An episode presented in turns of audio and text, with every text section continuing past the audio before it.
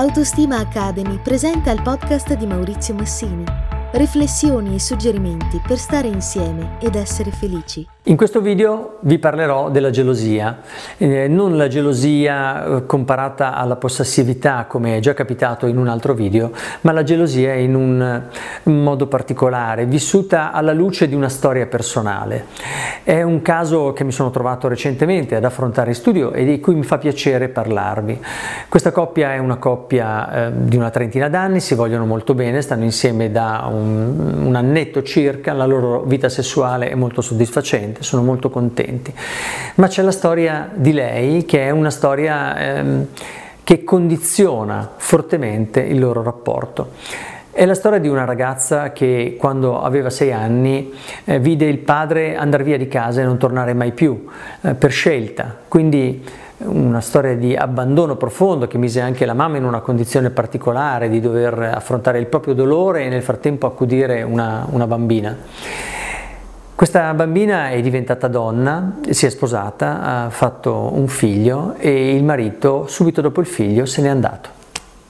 Un secondo abbandono incredibile. Adesso questa eh, ragazza che appunto ha circa una trentina d'anni con, un, con una figlia eh, ha una relazione con questa persona di cui vi ho parlato.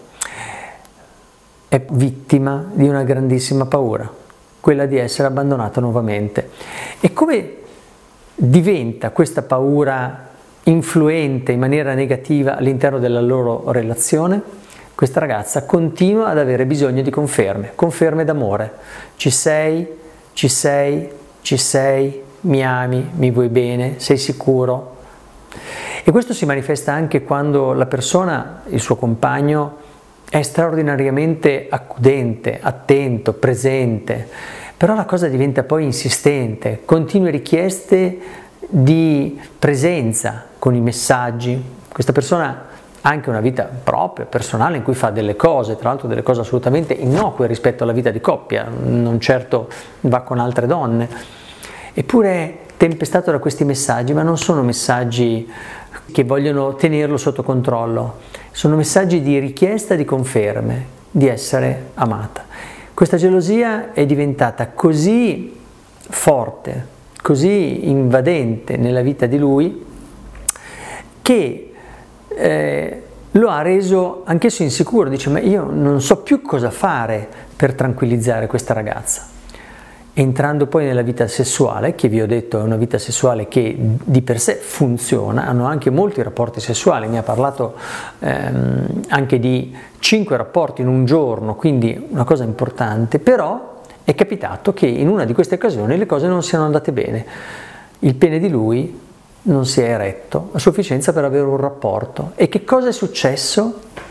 Come ha vissuto questa ragazza questa cosa? Come un ulteriore potenziale pericolo. Se non funzioni, vuol dire che non mi ami abbastanza. Questa è una cosa abbastanza ricorrente nella donna che si trova ad avere a che fare con una defiance del proprio compagno. Ma in questo caso la cosa è ancora più amplificata, questa ragazza si è messa a piangere, disperata. La sua lettura era se non funzioni con me a letto, vuol dire che non ti piaccio abbastanza e vuol dire che quindi c'è un forte rischio che tu mi abbandoni.